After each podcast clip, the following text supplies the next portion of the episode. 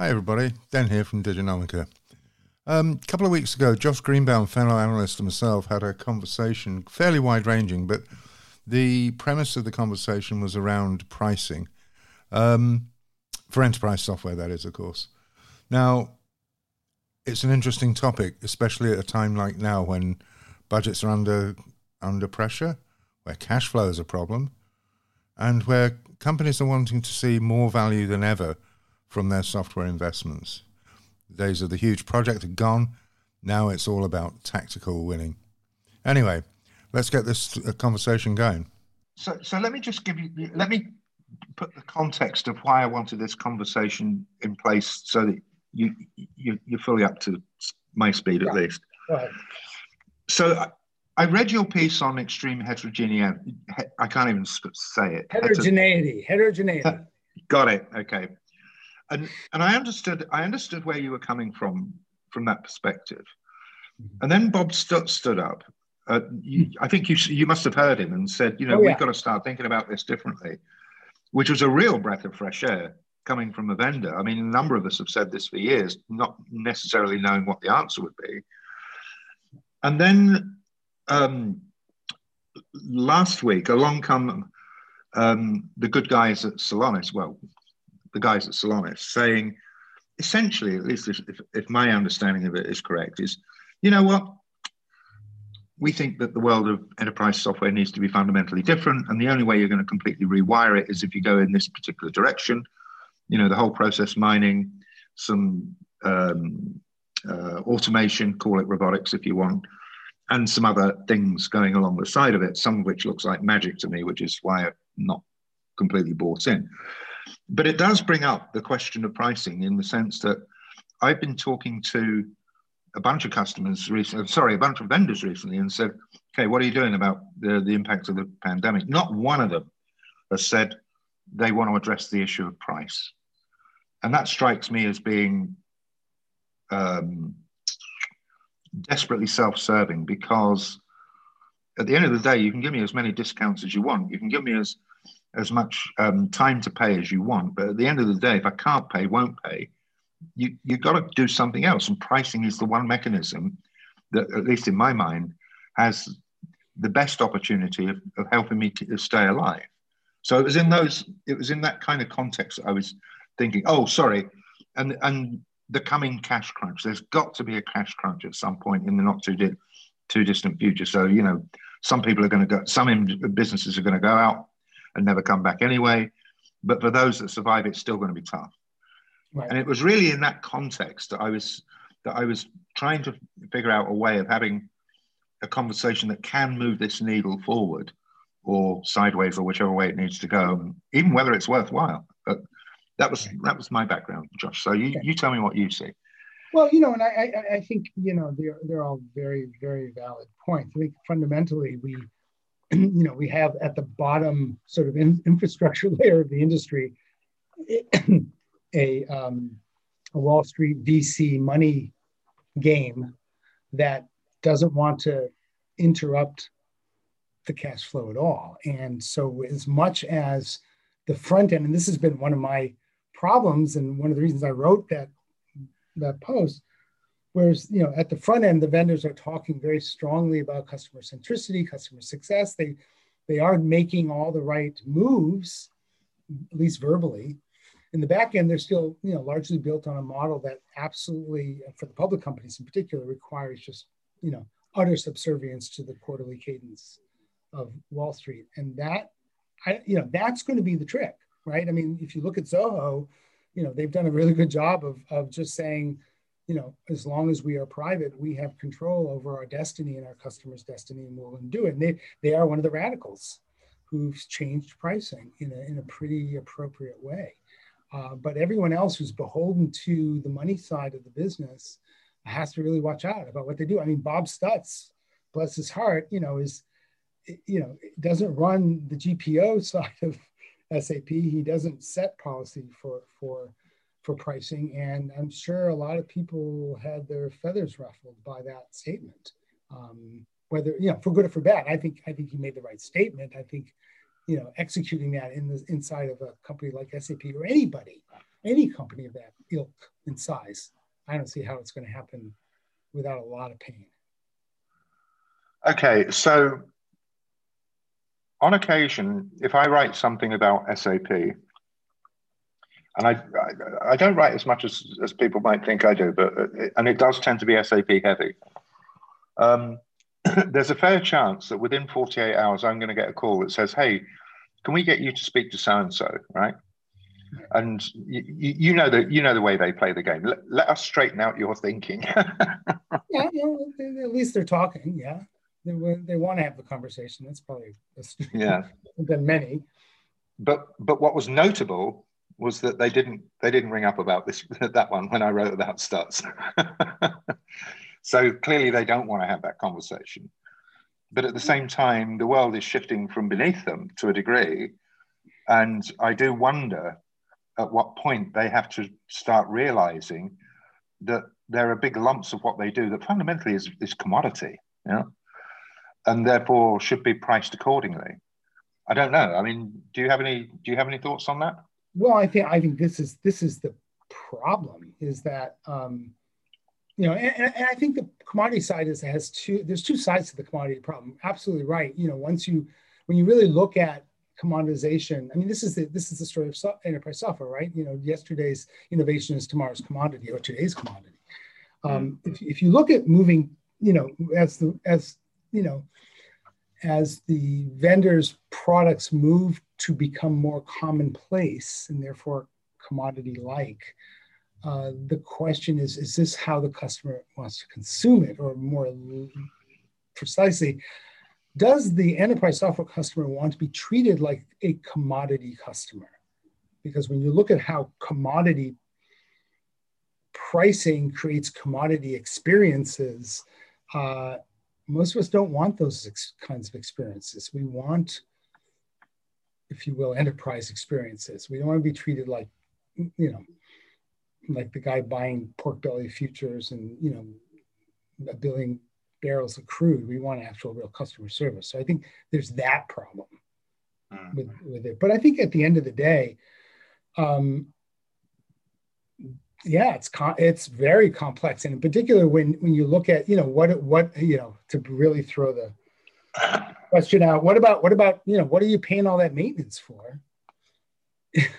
when at the end of the day you're you know you're still paying for more, and what you thought would have been free was something you have to pay for again and you know and what how did you get a benefit from the commoditization of the stuff that was a premium product five years ago. I think you know i mean there's so many elements in the model honestly I, I, that would have to be unraveled. It's it's a little mind-boggling to figure out how you can even proceed.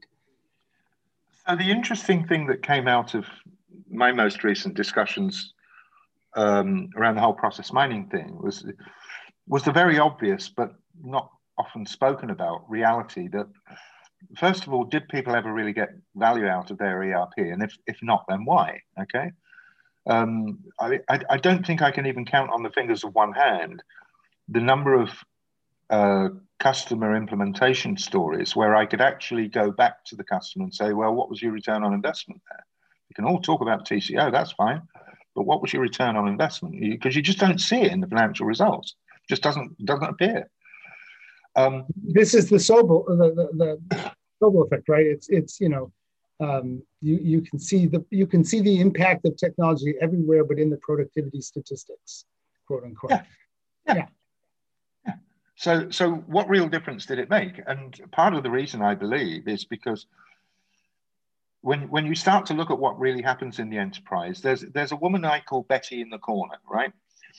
And, and, and Betty knows all the little workarounds for whatever particular process you're looking at that you struggle with on a day-to-day basis.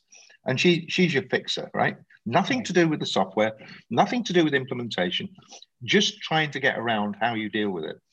And then you say, well, how why is it a problem? Well, it was a best practice that was implemented. Oh, really? and, and and who follows best practices?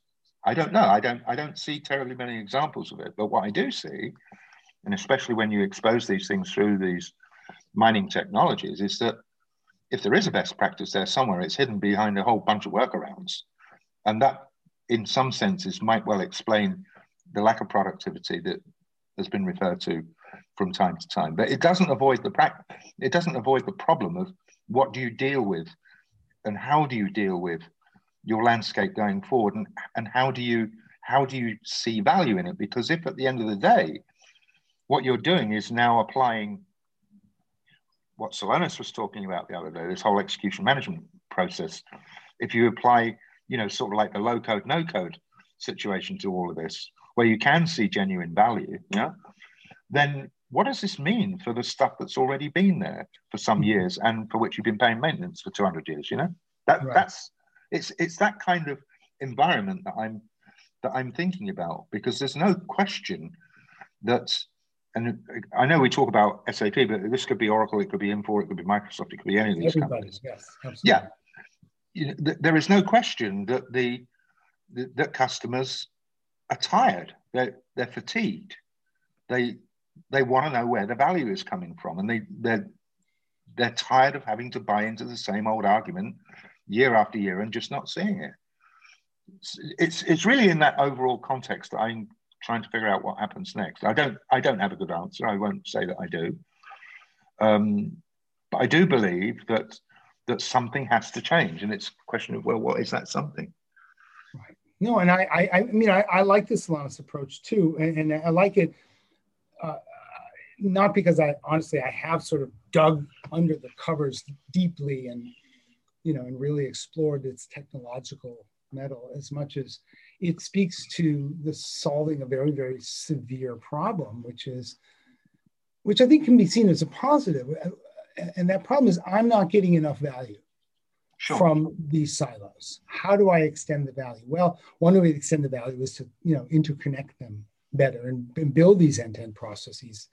And in doing so, let's, you know, we'll set aside the problem of I've been paying a zillion dollars a year of maintenance for this forever and you know, and I don't have a lot to show for it other than a bill. Um, it, it, does say it does a good job, Celonis, and so and and so there's they're not the only ones doing this, but they're a good example of, of mm-hmm. saying, okay, let's let's let's take the the problem of, of old infrastructure as given, and you know, sort of make lemonade out of those lemons. Um, uh, and I think there's a lot of places in the economy where you can look at the efficiencies of integration and see them as more valuable ultimately than you know than the processes they're originally based on. And this is a good example. I think it's i think it's i think it's great. I think it's it's it speaks it's a problem that maybe should never have existed but it sure as heck does. So you know, I think and it's been massive and it's been massively exposed as a result of the pandemic. No doubt in my mind. Yeah. you know I mean, and digital you know, transformation in general. I mean that's you know what's an end-to-end process? Well, you you know, when you when you, when you think end-to-end, you know, an end-to-end digital experience means I'm going to have a better, you know, website, and you forget about what's happening in the supply chain. uh, you you haven't done it. You haven't transformed. You've actually screwed yourself. So you know, end-to-end really does have to happen for these transformations to take place. I remember having, you know, when when the pandemic hit and all the supply chains got got clobbered, I remember having conversations with uh, with folk because you you know the, I mean the vendors came out and say hey you know refactor your supply chain. And I said well okay fine, sure. Just tell me just tell me how the hell do you get your supply chain back operating when a ship is stuck in the middle of the ocean and or can't get out of a port or can't get into a port? How's your super supply chain system going to work there? Yeah. Well, this was, I, I, don't know if you were, were on the Kinaxis um, analyst conference uh, yesterday, but this is exactly the point. It's like, okay, there's a certain amount of planning you can do for disaster and a certain amount of planning you can do for contingency. And then there's the first few months of the pandemic, which no, no plan could possibly cope with that. Right. That, that's, that's not something you can, you can't plan for that level of disruption precisely because how you know when every ship is stuck on the open seas or trying to get into a harbor that can't open. Mm. um, yeah. So, and it's still a problem by the way. It's still a problem yeah. i can't buy a bicycle.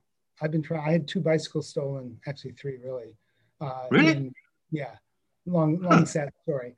Um, but i i I I've been trying to buy a new bike, or you know, since since May. There's no there's no bikes. There's that supply chain hasn't been, you know, recreated sufficiently, at least to get out to California. Yeah, I, I have the same problem with plastic models. there are there are some there are some models that have, were announced a while back, and it's like, well, where are they? Uh, well, they're still stuck in China. They're still stuck in Japan. Or hey, you can order them from Japan. You might get them next year.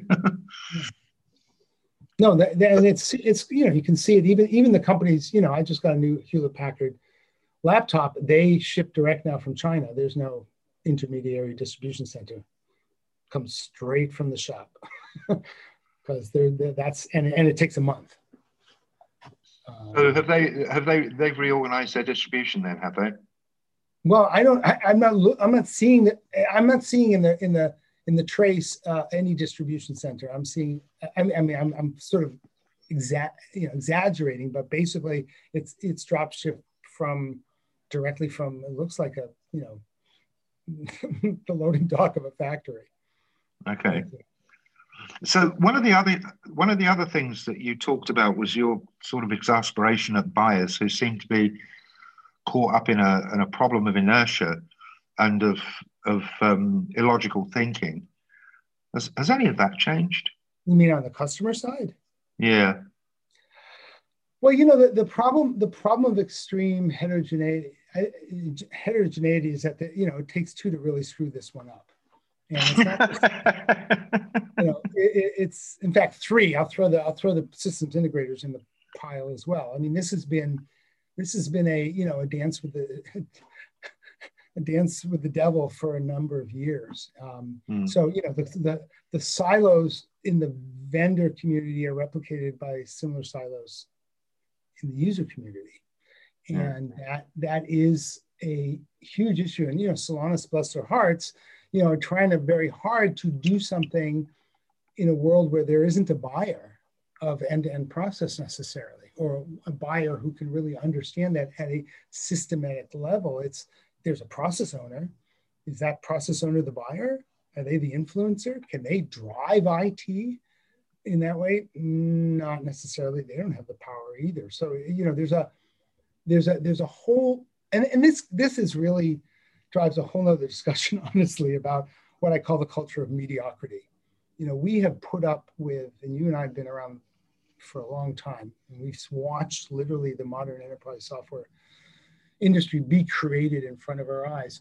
We have we, we have what we've been witnessing is is a fundamental culture of mediocrity. It's okay that this stuff doesn't work very well. It's okay that my projects don't get done on time.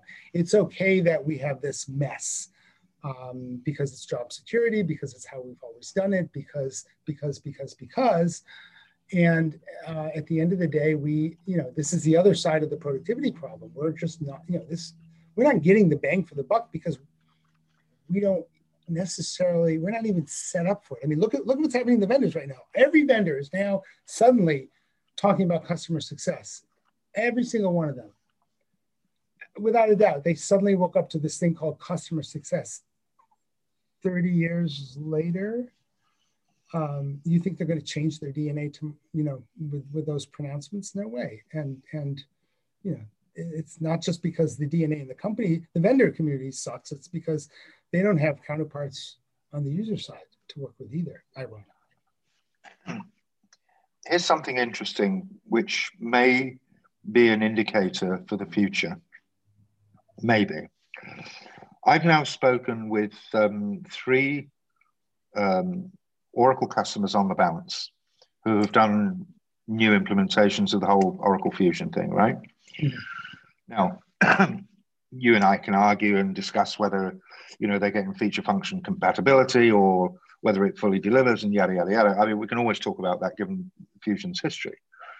But here's the common thing that came across, and I have the last conversation was literally an hour ago, so it's very fresh in my memory and that is, is that they're all saying that, you know, Oracle's reputation in the past has not been good. No surprise there. But what they have found is a true partner in being able to do what they need to do.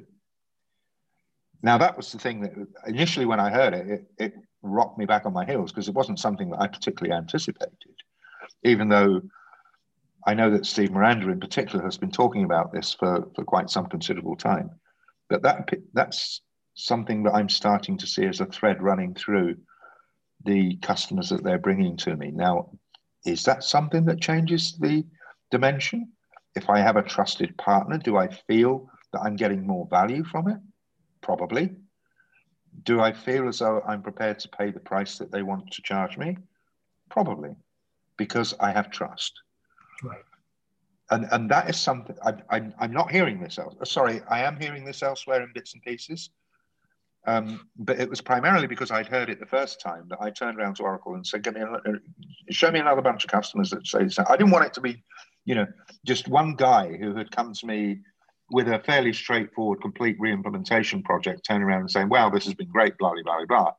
I wanted it repeated in different scenarios, and that's what I'm seeing. Now, that's that's trust is something that I will pay a premium for. Heck yeah. And pardon? I said, heck yeah. Yeah. That's yeah, that's that's worth a lot. Yeah. I mean, you know, honestly, it's interesting because I, I did a I did a study, and I'm, I'm actually trying to figure out how many years ago it was. It was probably four or five years ago, where I looked at the difference between Oracle, particularly was looking at Oracle customers versus um, versus SAP customers primarily, and what I found was an amazing loyalty among Oracle customers. That was I, there's a lot of these CIOs, and now frankly the selection was local, primarily local. So these were local CIOs, and, which is fine. You know, it's in Oracle's backyard. They've been uh, they've been around for a while, but quite a number of them said they basically have def- they've just taken the whole question of IT buying off the table. We're just going to buy from Oracle. I don't have to do the selection process anymore. I don't have to do the, you know, the evaluation, the bake off, all that nonsense. I'm just going to move forward my portfolio the way they move. I don't, and to a man and woman, they said, I don't think they're going to screw that up too bad. And, and to be, I mean, that was a maybe damning with faint praise, but, it, but they know, they recognize that you know the leadership of that company does understand technology and can deliver it. So it may be that Oracle's a you know that's an expression of that, and then you add the fact that actually you know Fusion kind of really eventually was ready, um, and it works and it's integrated and it's probably better integrated than some other products we know. Again, this is this. Um, I mean, I've followed the Fusion story for quite some number of years now, but the thing that I've uh, that I've been coming back to with Oracle is yeah, this is this is fine. Just just show me the customers, and they haven't been able to do that. But it's only recently that they have, and, that, and that's okay. Um, but this this issue of trust was something that I just didn't expect because I know that certain parts of the, of the Fusion suite are they're not complete, right? Um, and they're not functionally on par with other things that you could probably you could put into that environment. But again, what customers are saying is, I'm prepared to wait. I can see that roadmap. They deliver on the roadmap. They've shown me that they deliver on the roadmap. I am involved with them. They don't do everything that I want, and sometimes they'll push back, but they will give me good reason to push back. And I can accept that. At the same time, though, when I do genuinely need help, it's there to be had you don't often hear that in, in enterprise world, do you? No, that that's a breath of fresh air. Needless to say, but you know, this is to me why you know, obviously, and and to be cynical, this is you know, this is what's fueling some of this customer success. You know, uh, um, self self-aggrandizement. Um, you know, the, the, the, there's a recognition that this is you know you got to move up the food chain with the customer in in every way possible and including having a better relationship mm. uh, than you've had before it has to be less adversarial it has to be less i'm going to shove you know i'm going to shove this down your throat and you're going to take it um, mm. but i think um, i think it's hard i think you know the, again i i'm curious those customers you've been talking to are they pretty much wall-to-wall oracle or are they, they also are extre- extremely heterogeneous um, it's a little bit mixed, if I'm honest. But from a from a back office perspective, if you look at sort of uh, basic um, finance and HR processes, it's wall to wall Oracle. And part of that is the integration story. And yes, a lot of it is restricted to certain markets. It's not global, right? And if they if they claim global to me, it's like I okay now I now I want to get out my microscope because nobody does it, right? Um, it's but and it's mostly as I say UK uh, UK US Canada uh, is a lot of it, right? But it's good enough. The point is, is it's good enough. Yeah, well, that's it. You know, and and and I think that there's there's that.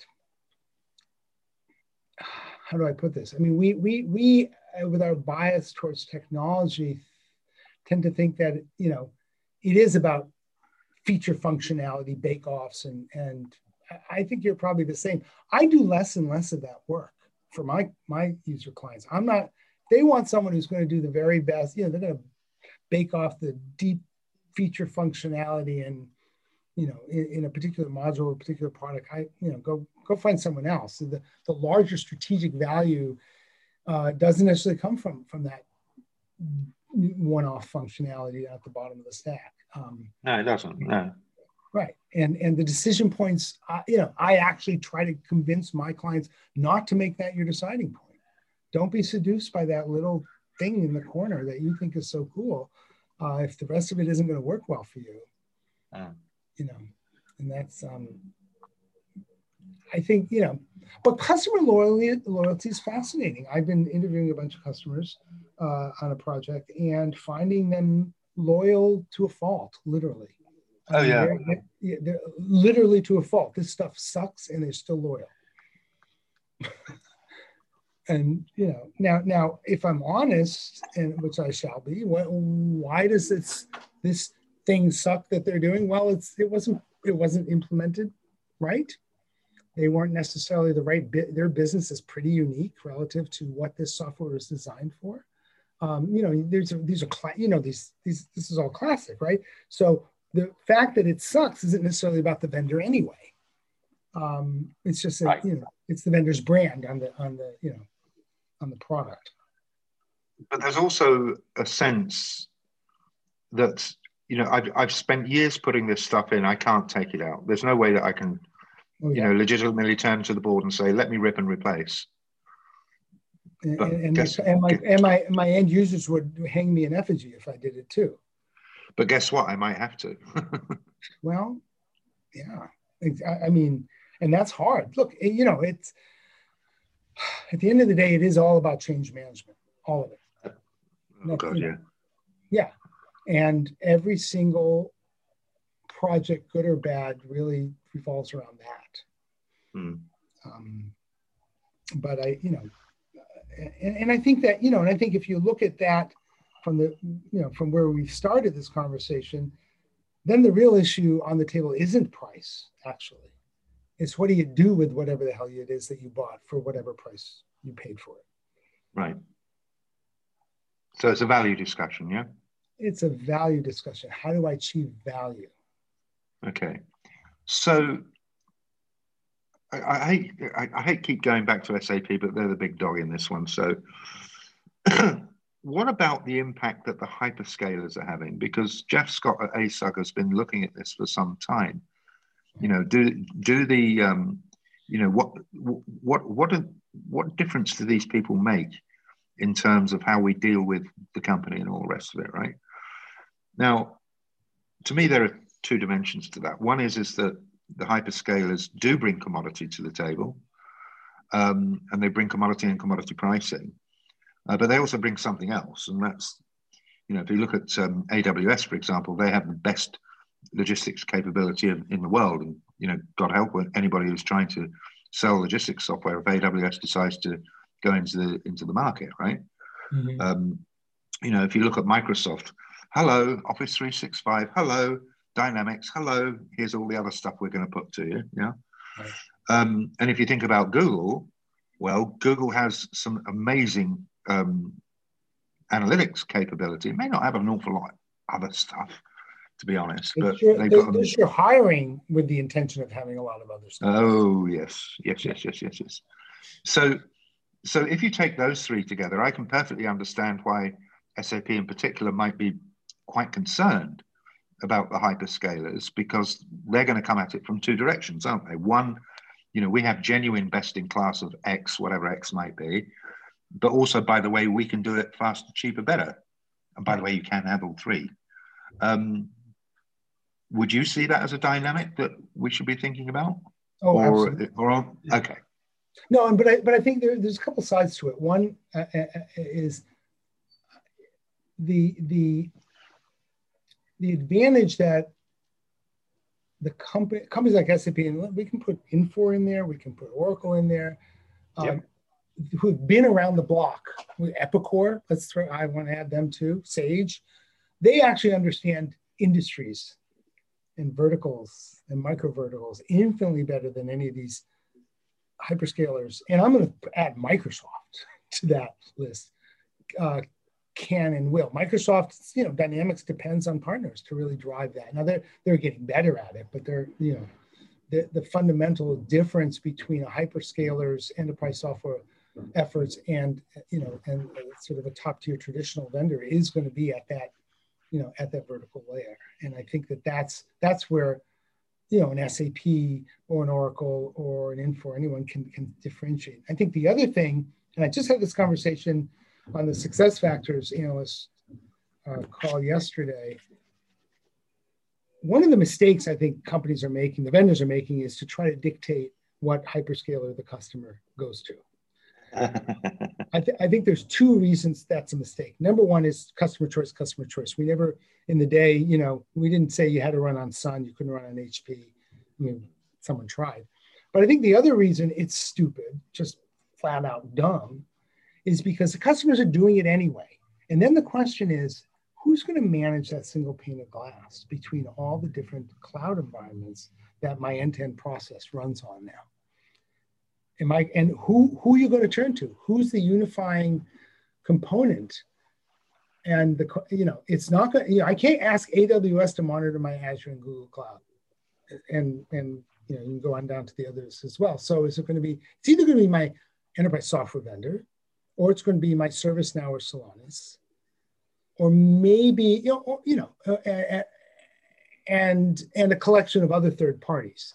Uh, so to me, the enterprise software folks, they they should own that because if that's really, you know, that's a value add. That that's a high high monetary value add that they could be involved in instead of playing this I don't understand game with we'll tell you what hyperscaler you're going to run on for whatever reason.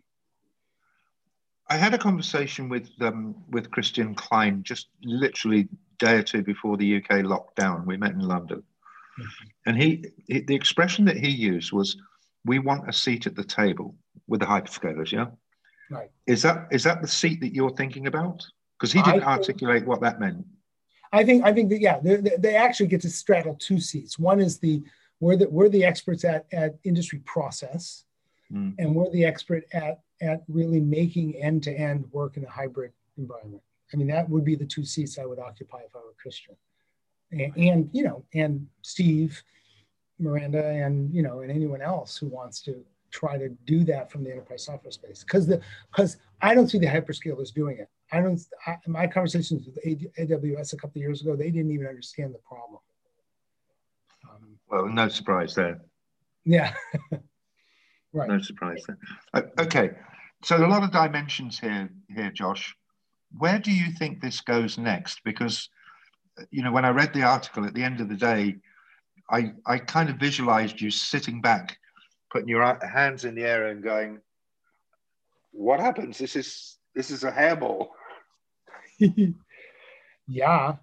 Um, what does happen? I, you know, I think that, that again, I'm, I'm sort of looking for, you know, I'm looking for who are the, you know, who are the integrators the, uh, the next generation integrators? Who are the ones who are really going to build that end-to-end process and manage it, uh, despite the heterogeneity?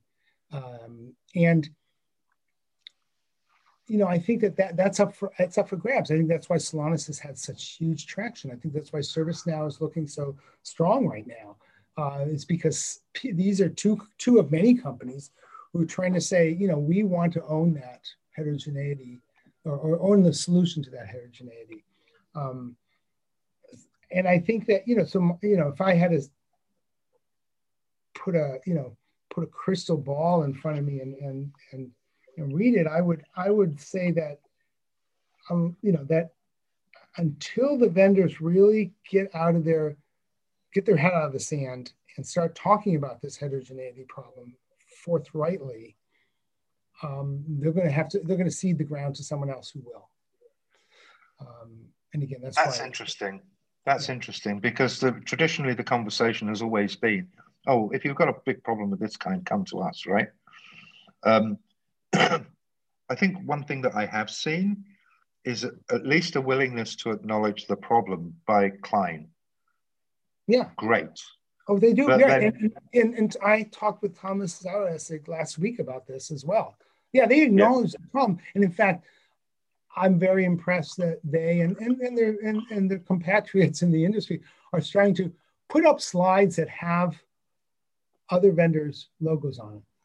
Right. Um, which is radical. Like the world is not just, you know, the world is not just digitally transforming and the only path to transformation is my platform. That that's kind of reassuring. At least they're getting it. Well, they've always known it. They just haven't talked about it, right? Right. Okay. So then then the problem comes. Yeah, well, you know what, Christian, that's great, but you've got to get your line one, your line two, your line three people um, to, to buy into that message. And oh, by the way, the salespeople have got to buy into that message as well. Because um, that's where the rubber really does hit the road, as, as you and I both know. Um, salespeople, because of their nature, they'll sell whatever it is that they need to in order to get their commission. Yeah. Um, but in this world, that doesn't really work, does it? I don't think it does anyway. I, I can't see it working. I mean, the biggest the biggest single DNA transplant needs to happen at the at the field level, without a doubt. The field yeah. is still stuck in in the 20th century, and that that has to do with you know the whole customer success story. Believe me, dies a painful, ugly death in the field.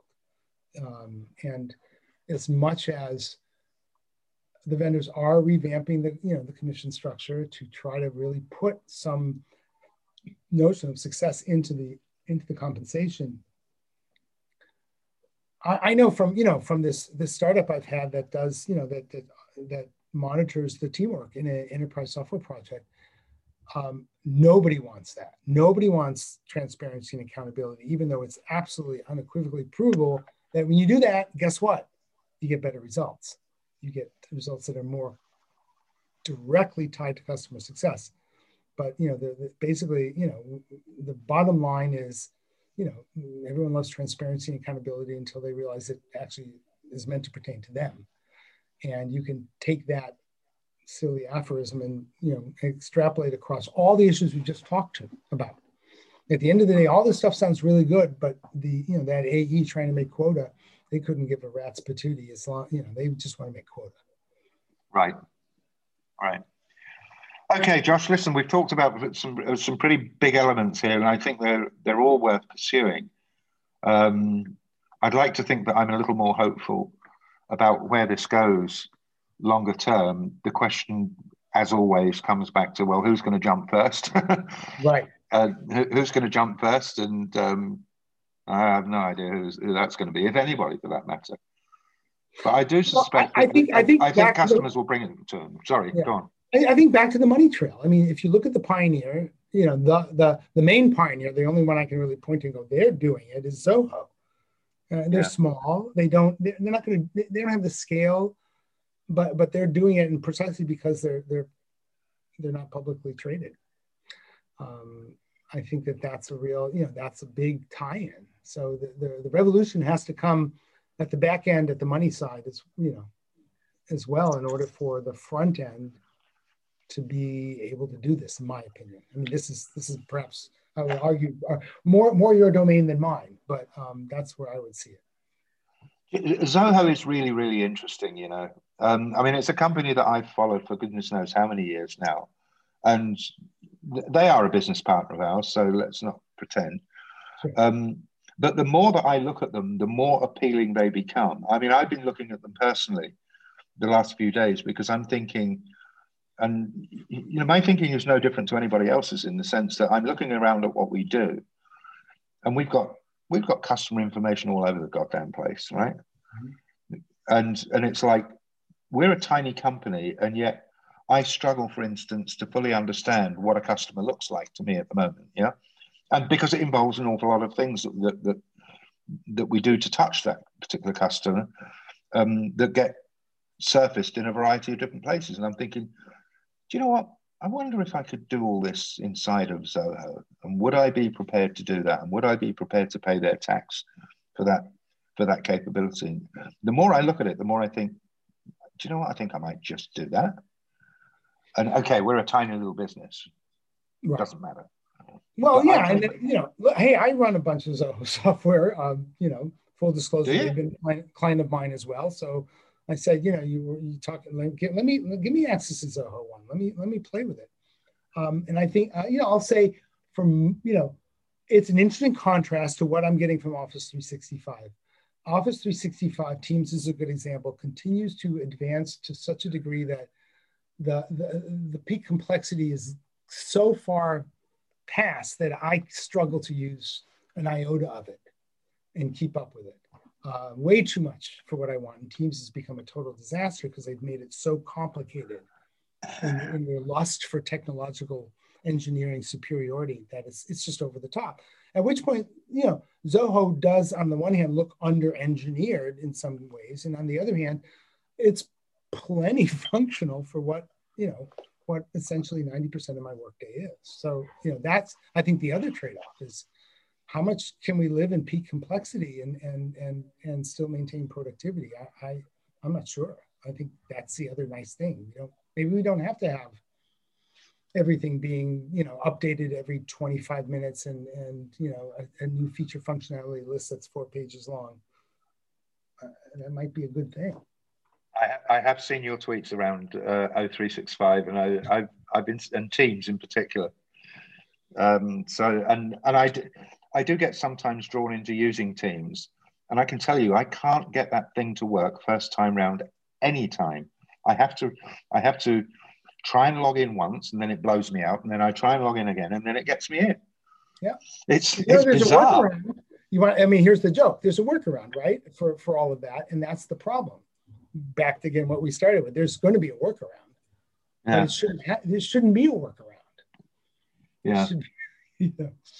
Um, yeah. and, and, ironically, I don't know if you are you a Mac user or a PC? Yes, yes, I'm a Mac user. Because actually, there's better features. Some some of the features that the Mac version of Teams have aren't even available for for Windows. Ironically. Oh my goodness, we're back to that one, are we? Yeah, oh yes. Um, and I spent an hour on I, you know, but I mean, but we digress, except that we don't in the sense that you know, I think peak complexity really is the you know one of the problems. And again, someone like Zoho is saying, well, maybe we don't need all of that. Yep. I mean, the problem is when you do need something and it's not available or doesn't work right, then it's a double whammy. Sure. Um, sure. I, I'm seeing that as well. Okay, then, uh, Josh, that's a great way to bring this one to a, a conclusion, at least, well, if, if, there is a conclusion at all. But um, I think what this does, and I'm increasingly finding myself doing this, the same thing, is when I'm talking about something, it, it, it's from a position that says, and by the way, here are the 20 other questions that you need to think about as well, right. because I, I haven't got answers yet.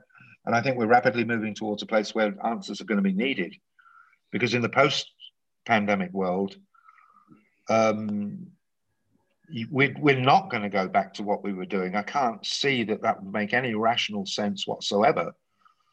Um, and that we do have a genuine opportunity to to drive value out of these blasted investments. But if we don't do it, then we're going to miss it, and others will. Others will. So you know, I'd, I'd love to get answers from what, what people are saying. And, you know, I, it's coming in a drip feed fashion. I'm getting more people being more um, outspoken than, than perhaps I've seen in the past, which is good. Um, but at the end of the day, we've got to come up with solutions, I think. And I don't know yeah. where they are right now. No, but you're right. I mean, the, the, the, the pressure, you know, behind the dam is getting a little too, uh, too big for the dam to hold. Sure. Okay. It'll, eventually burst. This is true. Okay. Let's leave it there for the time being, Josh, and um, I'll produce this and uh, turn it into some content and um, wait for the proverbial shit to hit the fan as people get annoyed at what we've said. Can't wait. That'll be fun. So. Den, I've enjoyed it a lot. It's been it's been a pleasure. Uh, yeah, yeah, it's really, it's it, it's fun. It's fun. And by the way, just so that you know, I really do plan on retiring. yeah, yeah, yeah. no, I believe you. It's just you know, me too. I'm just enjoying myself a little too much uh, in the meantime. Ah, uh, yeah. Okay. All right then, Josh. Listen, I better okay. crack on. It's it's half seven, and I need to start cooking food. Take Thanks. care. Bye bye. Bye bye.